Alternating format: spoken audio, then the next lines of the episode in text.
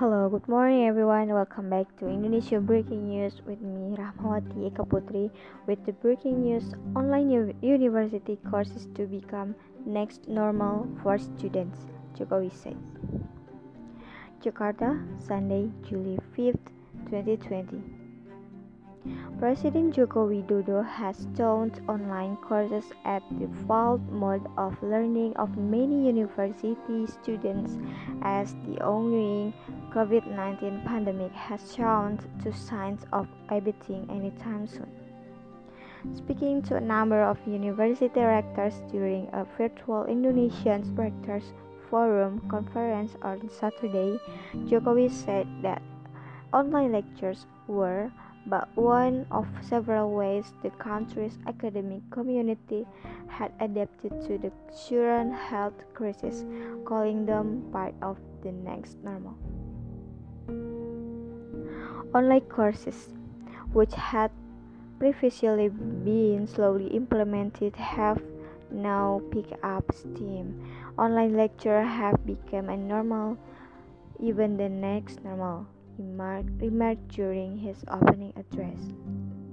I believe that more innovative the product and productive norms will continue to emerge amid the pandemic.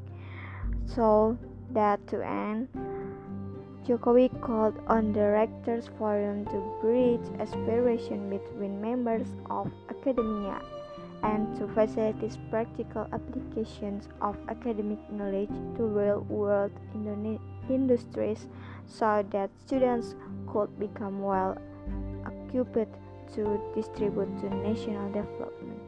He also urged in universities to serve as an environment where nationalism, diversity, and tolerance could thrive as they were vital to the country's democracy.